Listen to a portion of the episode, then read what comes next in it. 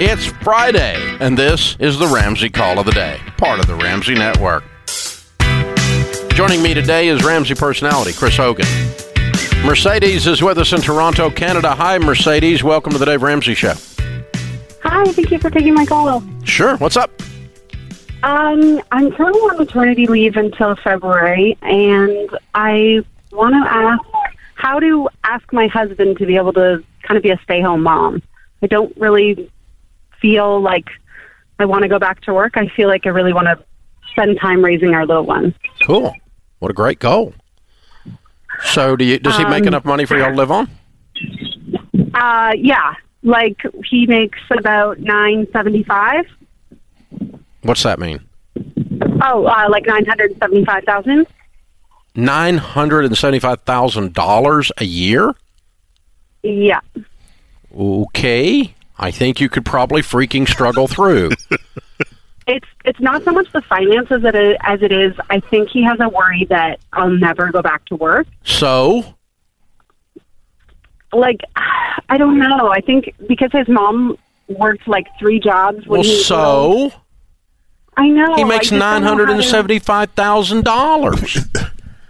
I know M- Mercedes, when you were working, how much did you make?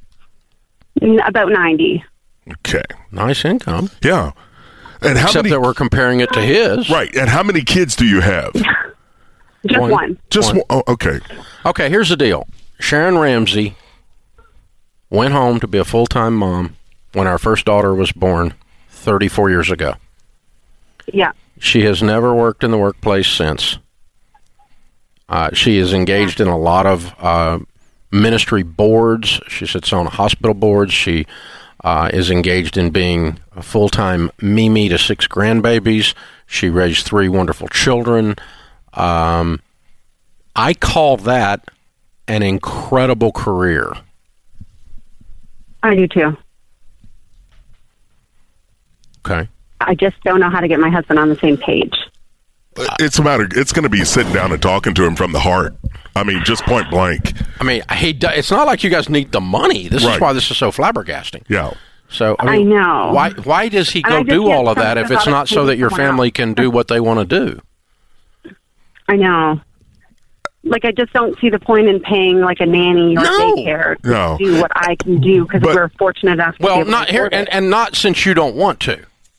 Okay. Yeah. yeah, So if you want to be outside the home and have a career, and that's your aspiration, and you want to do that, then no shame on that either. absolutely. But uh, but this idea that somehow motherhood is full time motherhood is not a uh, is somehow to be shamed or to be looked down upon is absolute BS. Well, and I think Mercedes, that's where you've got to talk to him and lead with the heart, and talk about how you are you wanting to work, but you're wanting to work with your kid. But it doesn't make you a freaking second class citizen. No, not at all. I know. But uh, why do So you? I guess I kind of feel that way, and I don't know whether it's more. But- Yeah, we me call that mom terrified guilt. of We call bringing- that mom guilt. Yeah, sh- Christy Wright talks about that a lot. Mom, gu- moms can't 'cause Yeah. Mm-hmm. win because if they work, they're guilty, and if they don't work, they're guilty.